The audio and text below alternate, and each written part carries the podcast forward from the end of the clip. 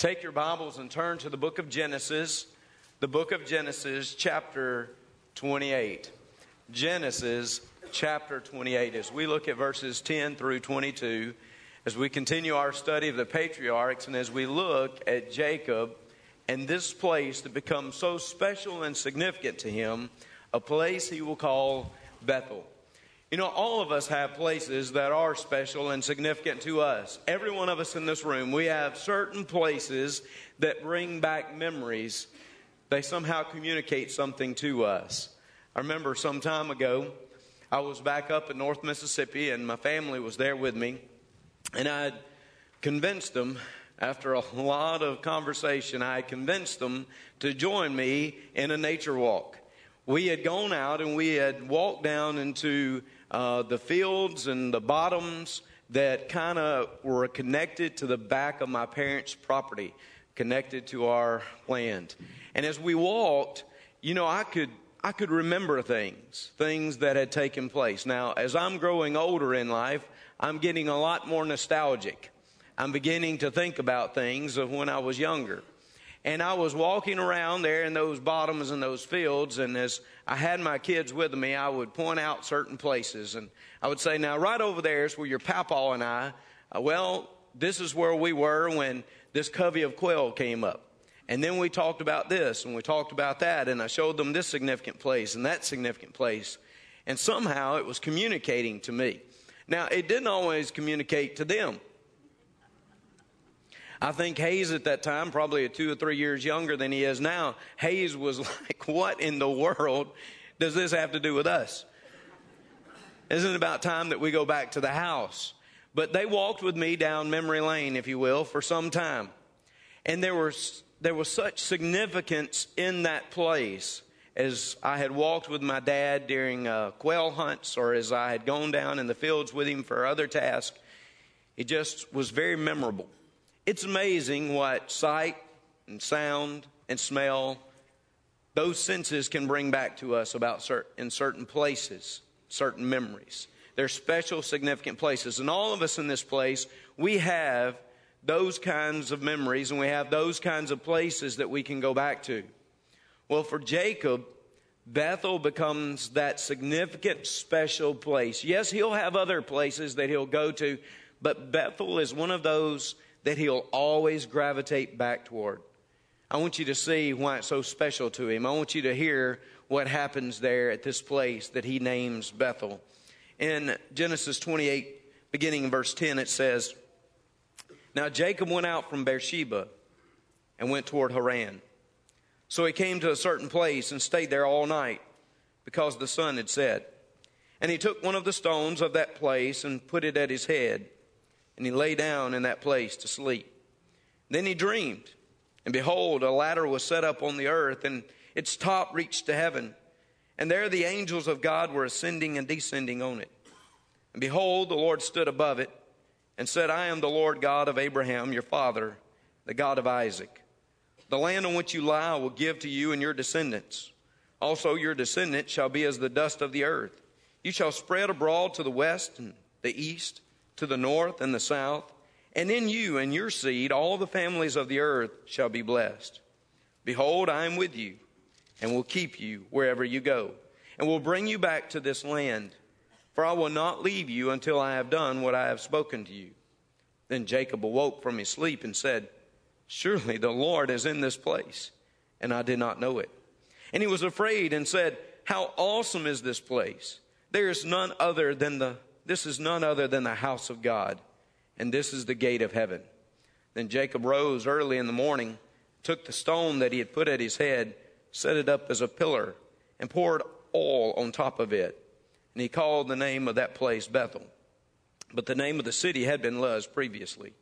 Then Jacob made a vow, saying, If God will be with me, and keep me in this way that I am going, and give me bread to eat and clothing to put on, so that I come back to my father's house in peace, then the Lord shall be my God. And this stone which I have set as a pillar shall be God's house. And all that you give me, I will surely give a tenth to you. This significant special place that comes to be called Bethel. Bethel was a place where Jacob could encounter the awesome, reassuring presence of God. Now, understand the narrative here. Jacob has been called in this great deception. He has deceived his dad. He has stolen the blessing from his brother. He has uh, allowed his mother to scheme and to lead him down this road of deception. And because of that, he has faced the consequences. Because of that, he is having to leave the home that he had always known. He's having to leave his mom, he's having to leave his dad, he's having to leave his brother. He is leaving, in a sense, with all kinds of questions and in his heart. His dad sends him away so that he can find a wife. His mother sends him away to save his life. Esau, his brother, is ready to kill him at any moment. And yet now Jacob is on this journey, going to Haran. And it says in the midst of this journey, as he has all these questions, as all of these things are floating through his mind, it says that he comes to this place and as the sun is setting, he realizes it's time for rest. And maybe he, uh, maybe he grappled with that that night. He, he had to work through it and decide that he had to lay down and rest. And yet, in the midst of that, God demonstrated his awesome, reassuring presence. Notice what it says. It says that he, he took a stone and he used it, in a sense, as a pillow, perhaps as security and preparation. Those days, I'm reminded they didn't have the Tempur-Pedic or the luxuries that we do today, right? And he lays down and he begins to sleep. And right after he begins to sleep, he begins to dream. Now, understand all of us dream from time to time, right? I mean, sometimes we can have all kinds of dreams. And trying to interpret those dreams can be rather frightening. Depending on what we had to eat or depending on our life at the time, we have all kinds of dreams. And yet, this dream was more than just a simple dream. This dream was a revelation from God. You can tell the way Jacob responds that this dream is a message from God. And it is an, it is an awesome experience that he has. Notice what this dream consists of again. It says, As he dreamed, behold, a ladder was set up on the earth, and its top reached to heaven. And there the angels of God were ascending and descending on it and behold, the Lord stood above it. So get this picture, this dream. There is this ladder or staircase, as some people interpret it, and there are angels going up and down. And at the top of that ladder is God. And it demonstrates the awesomeness of who God is, the awesomeness of his presence in Jacob's life. Now, again, Jacob had had all these questions and he was concerned and he was fleeing from possible death itself. And God demonstrates himself in this awesome way. Later on, later on, Jacob will respond in verse uh, 16 Surely the Lord is in this place, and I did not know it. He'll say in verse 17, How awesome is this place! This is none other than the house of God, and this is the gate of heaven. In other words, it is as though God has opened heaven itself to Jacob. I think it is significant, especially in the context of Genesis itself. In Genesis 11, you'll remember that the people come together and they have refused to obey God and spread out. They have rather uh, decided to just cling together. And what they do is they begin to build this tower. Remember? They're going to build this tower that we call the Tower of Babel. They're going to build it in order to reach heaven or the heavens. And they're going to do it in order to make a name for themselves. That's the picture in Genesis chapter 11. They're trying to get to heaven somehow. And now in Genesis 28, what God does is He actually opens heaven. If you will, He extends an invitation to Jacob to experience the awesomeness, to experience the presence of God. It's a wonderful picture. And you see how Jacob responds to that. You see how Jacob recognizes that God has opened heaven itself to him. What an experience. What an experience in an unlikely place to see God in this awesome way. And notice the posture of God. It says that God is standing above the ladder. That position, that position of royalty, of authority, he stands above the ladder. Now, that experience reminds me of those other moments in Scripture. For example, Isaiah chapter 6.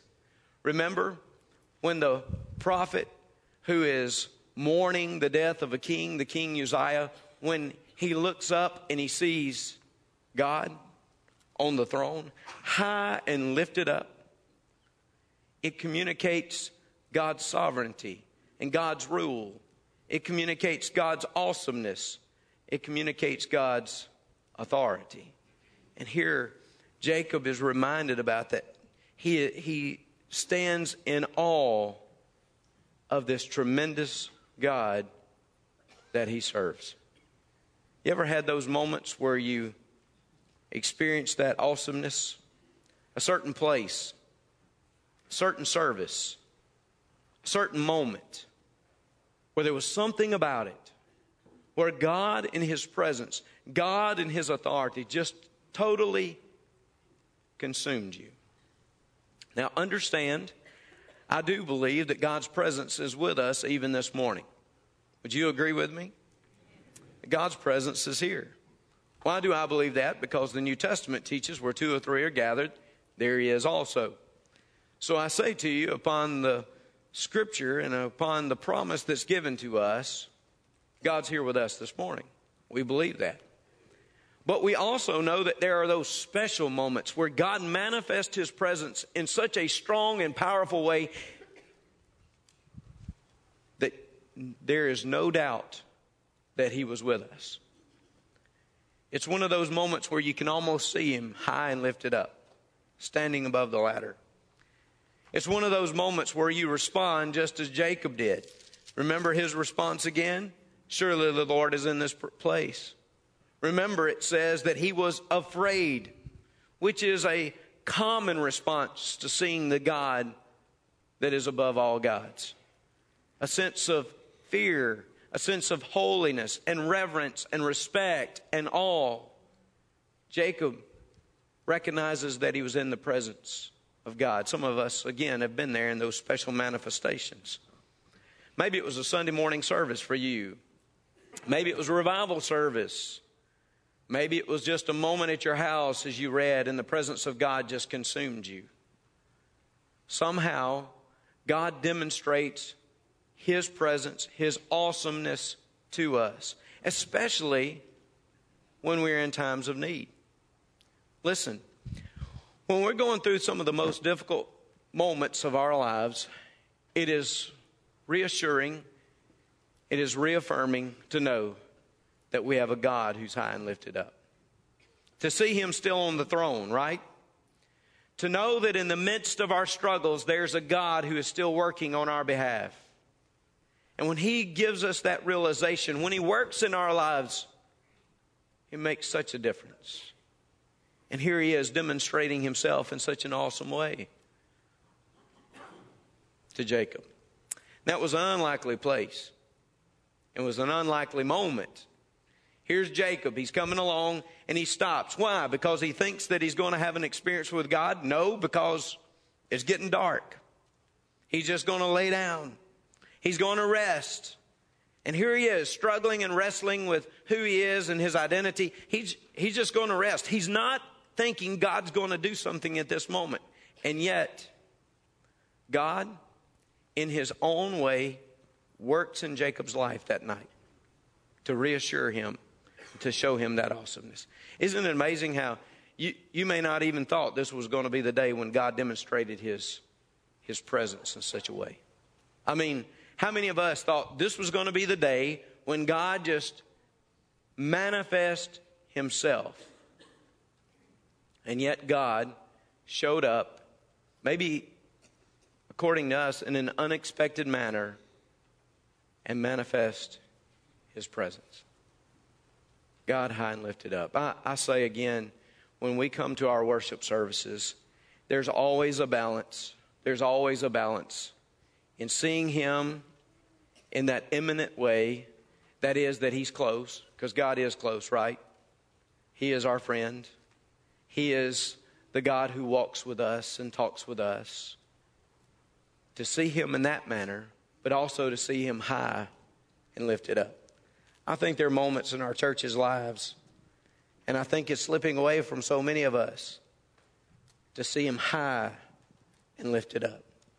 That he is so different from us, that he is such a God who stands above the ladder and upon the throne, that it calls us to that same response of awe, of respect, of falling before him. Well, this is an awesome, reassuring presence that God demonstrates at Bethel. Jacob's going to look at this place and he's going to rename it from Luz to Bethel. Remember? What does Bethel mean? Bethel in the Hebrew means house of God. You may have known that. You see so many Bethel Baptist churches these days, right? or Bethel churches. Thinking about maybe a trip to North Mississippi. If I go up to North Mississippi and I come back, I can tell you I'll see about 70 Bethel Baptist churches. I would ask myself sometimes, why in the world would why in the world would there be so many Bethel Baptist churches? Are there so many communities named Bethel between here and there? It's because Bethel means house of God. So here, Jacob has experienced this awesomeness of God, and he has understood it to be the very presence of God.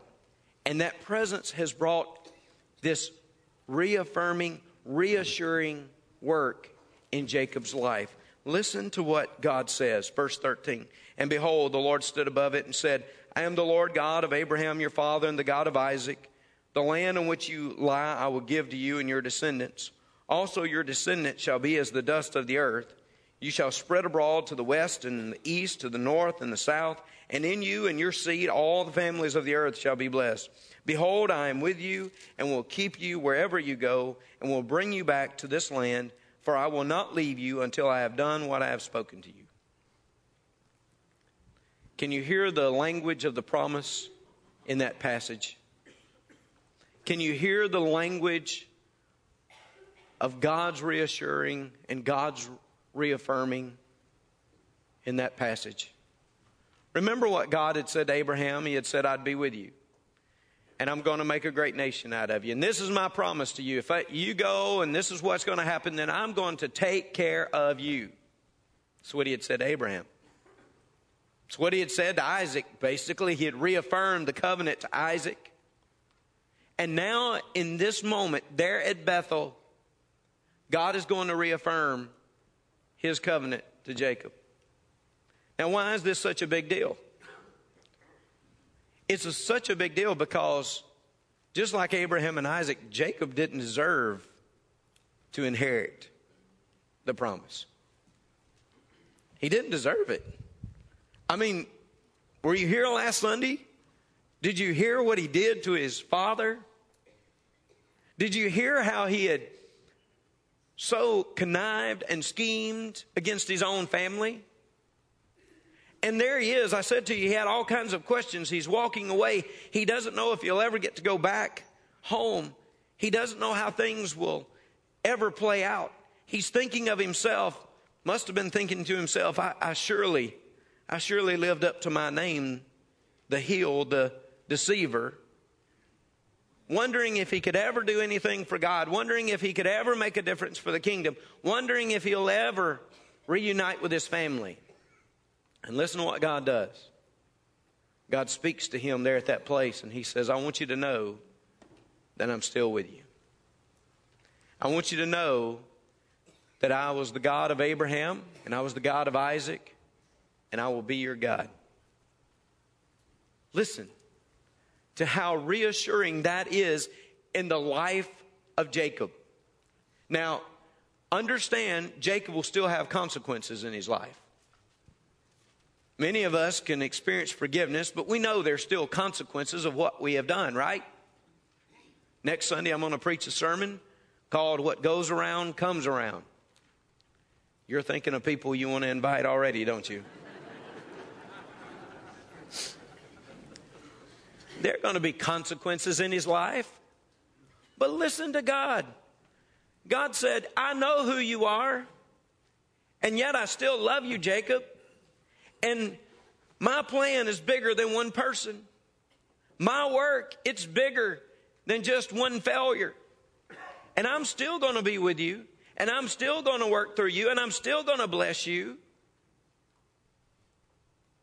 See, he had experienced the awesomeness of God and he also experiences the reassuring of God, the reaffirmation of God. He experiences here in this place. How many times, how many times have we had to experience such presence as well? When we failed, when we thought, why would God want to use us? When we've messed up in our lives, when we thought to ourselves, there's no way that we'll ever be right with our family, much less be right with God. And yet, in a certain place, in a certain time, in a certain moment, through God's word, through his work, he reminded us that he was not through with us, that he was not finished. You see, Bethel was a place where Jacob could encounter the awesome, reassuring presence of God. But Bethel also was the place where Jacob could commit his life to God. He encountered the presence and then he committed his life to God. Notice it says in verse 18 Then Jacob rose early in the morning, took the stone that he had put at his head, set it as a pillar, and poured oil on top of it, and he called the name of that place Bethel. Then Jacob made a vow, saying, If God be with me, will be with me. Now, some Hebrew grammarians would say this is not a statement of condition, but it's a statement of affirmation and could read something like this Since God will be with me and keep me in this way that I am going, and give me bread to eat and clothing to put on, so that I come back to my father's house in peace, then the Lord shall be my God. Listen to his commitment to God here at this place. He said, If this is what you're saying you will do for me, if this is how you're going to work in my life, and if you still love me and you still are about the promise, God, you're going to be my God. Now, I don't want to get too technical and say this was Jacob's salvation experience. We don't know exactly what had occurred in Jacob's life before, but let me say to you here, here at this moment is a defining commitment that Jacob makes to God. A defining commitment at Bethel, where he says, That's what you say, or if, since that's what you're going to do, then you are my God. Now, listen, that personal pronoun my makes all the difference in the world, doesn't it? That you would be my God.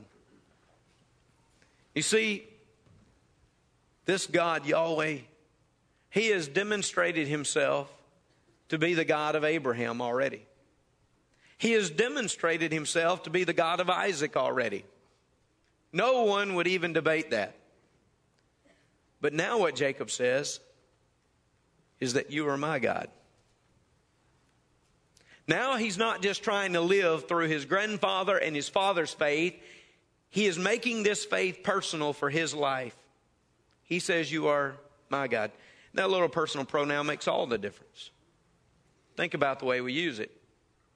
I've used the example before of like children and grandchildren, right? Let's say I were to take maybe some of our children in, a, in our congregation and bring them up and say, I want you to see the children that we have here in this church. And I want you to know that I would love each child and I, I, I respect each child. And, and so would you, right? We would look at them and we'd probably say, Ooh, ah. You never say that when I come to the pulpit, by the way. But you'd say that with children. And hopefully there would be excitement and joy in my life when I would introduce you to the children or your children. But you know what? When I talk about my children, or maybe when you talk about, when you're using that terminology, my grandchildren, doesn't it make all the difference?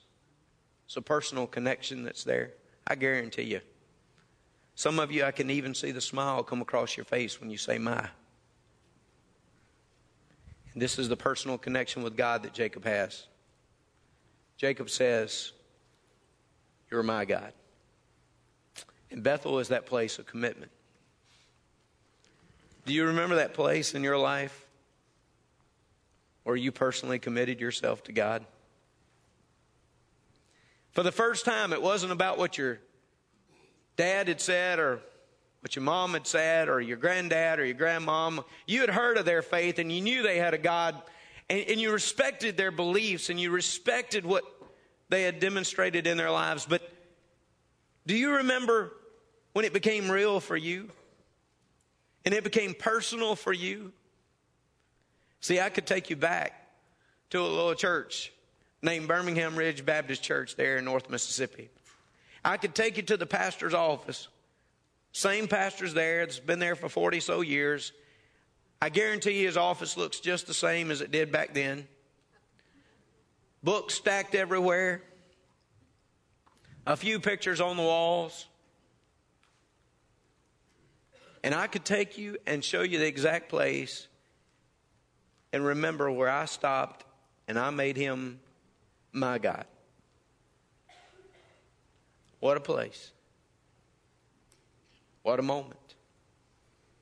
And you've had those personal commitments. It might not just have been your salvation moment. It might have been another place where God so moved, as I said a moment ago, that awesomeness of God was just washed over you and overwhelmed you. And you stopped and you personally committed. Maybe it was personally committing your family to God, or maybe it was personally committing your work to God. But you remember that moment where instead of it being just that out there kind of concept, all of a sudden it took upon a real application to your life. And you were able to say, This is my God. Jacob said, If this is the case, it's not just about my granddaddy and it's not just about my daddy anymore, it's about me. It's about my faith in him. And notice, he committed his possessions, he committed his worship. Verse 22, he says, And this stone which I've set as a pillar shall be God's house, and all that you give me, I will surely give a tenth to you. The idea of I'm going to give back to you, I want you to be in charge of my possessions and my life. I want you to be in charge of my worship. He takes what some have called the pillow, the stone, and he turns it into a pillar, a memorial stone. He sets it aside, he pours the oil over it, not just as a shrine, not, not something, not an object to be worshiped, but an object to remind him of this moment where he has committed his life to God. And he says, I worship. This is Jacob's Bethel. You know what's amazing is that he'll come back to this place. Genesis 35, for example. Genesis 35, he'll return to Bethel. It'll be a difficult moment in his family once again. His daughter will have been violated by the Canaanites. His sons would have taken revenge upon the Canaanites for their actions. He's fearful of the Canaanite response and whether or not he will even lose his life. And what does he do? Well, God speaks to him and says, Go back to Bethel. Go back to Bethel. And he goes back to Bethel and he says, Family, we've got to go back to Bethel. That's the place where I cried out to God in my day of distress, is the language that's used. That day when I was distressed and I did not know what was going to happen to me, it was in that place that I called out to God, We've got to go back to Bethel. And he goes back to Bethel. And as he's at Bethel, in Genesis 35, Deborah, which is his wife's nurse, the last connection that he had with, or his mother's nurse, the last connection that he had with his mother, she dies. But he's at Bethel, experiencing all of these difficult moments, all of these difficult times. He's at Bethel. A reminder of God's awesome, reassuring presence. A reminder that this is where he committed himself to God. Listen to me. Friends, after we've committed ourselves to God and we've accepted Him and we've gone through life, there'll come all kinds of difficult moments. Listen, there'll come all kinds of difficult moments. And for us, we need to be able to have a Bethel we can go back to. Now, don't get me wrong, I'm not talking about just a physical location, I'm talking about a spiritual location. Well, we have committed ourselves to God and we have seen that awesome, reassuring presence. Because, my friends, the only way we can make it through those difficulties and the only way that we can face what this world brings at us is through those Bethel moments. Through those moments where He has worked in us and demonstrated His presence. It is from our commitment that we have given. I say to you this morning as we come to this place that we all need a Bethel. Did you hear me? We all need a Bethel. We all need a place that we can go back to and say, This is the place. This is the place where we know that God showed Himself. This is a place where we experience God as we had never experienced Him before in life. It was this place where we committed our lives to God. And it became personal and real and authentic for us. One of the reasons so many of us perhaps have such struggles is because we can't go back to a Bethel. Bethel is so important in our lives. The confidence that we know that God has worked and the confidence to know that we have responded. That carries us, that makes us able to face what life brings. I say to you this morning, I ask you this question Do you have a Bethel? Do you? If you do, I hope that you will join with me as I've reflected this week and you would praise God for those Bethel moments. I hope that you'll do it, and I hope you'll draw strength. But if you've never had a Bethel moment in your life, if you've never come and made your faith real and you trusted and you believed, friend, this is the day to do it. Bethel could be right here as you come and accept Christ and trust Him with all of your heart. Some of you, you're, you're saved, but maybe this is the moment, a Bethel moment, where you come to truly commit your family to God, truly commit your work to God, or truly commit your finances to God. You're trying to hold those things back. But today, God becomes personal to you in every area of life. Would you hear his call to you? And would you respond? And would you nail down your Bethel before God? Let's pray. Father, We come to you, we thank you, we bless your name. We praise you.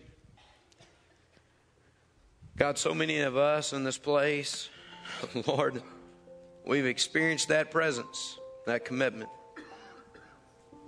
God, you've been better to us than we should have ever deserved in life. God, I pray right now